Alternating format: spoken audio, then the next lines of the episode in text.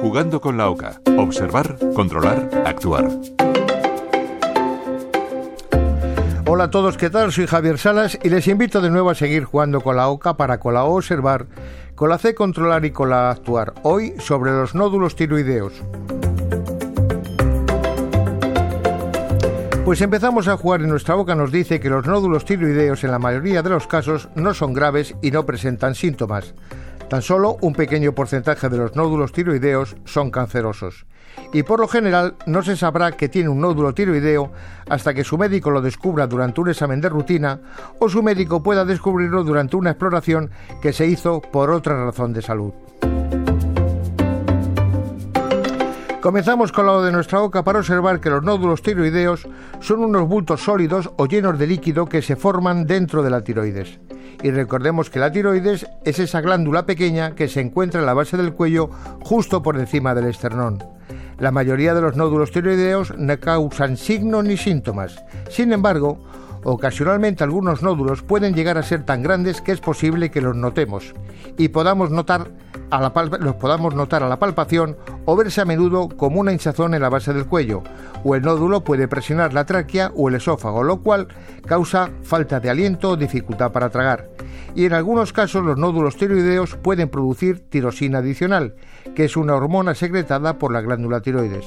Cuando esto ocurre, puede causar síntomas de una sobreproducción de hormonas tiroideas que conocemos como hipertiroidismo y nos vamos a encontrar con pérdida de peso sin causa aparente, con aumento de la sudoración, con temblores y nerviosismo y con latidos del corazón rápidos o irregulares.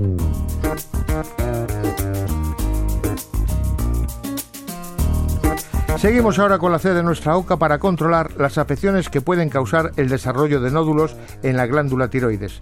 Entre ellas está un crecimiento excesivo del tejido tiroideo normal y a este crecimiento excesivo se denomina a veces adenoma de la tiroides.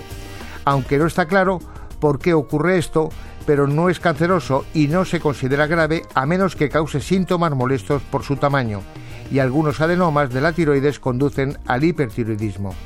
Otra afección es por la formación de un quiste tiroideo, es decir, cavidades llenas de líquido en la tiroides, que comúnmente se deben a la degeneración de adenomas de tiroides, y a menudo en los quistes tiroideos los componentes sólidos se mezclan con líquido, y aunque los quistes no suelen ser cancerosos, si ocasionalmente contienen componentes sólidos, estos sí pueden ser cancerosos. Seguimos con la C para controlar la inflamación crónica de la tiroides ya que puede producir nódulos como en el caso de enfermedad de Hashimoto. Esto a menudo se asocia con hipotiroidismo. También nos podemos encontrar con el bocio multinodular.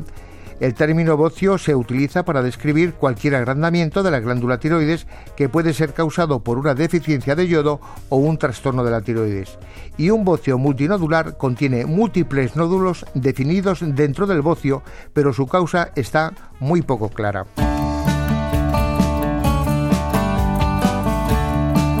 Las posibilidades de que un nódulo sea canceroso son pequeñas, sin embargo, un nódulo que es grande y duro o que causa dolor o molestias es más preocupante, existiendo ciertos factores que incrementan el riesgo de cáncer de tiroides, como son los antecedentes familiares de cáncer de tiroides u otros cánceres endocrinos, y tener antecedentes de exposición a la radiación por terapia médica o por lluvia radiactiva.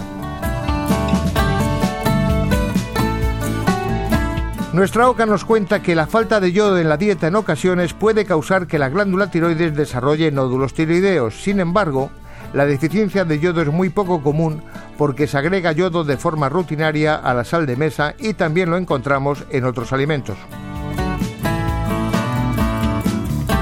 Javier Salas, Radio 5, Todo Noticias.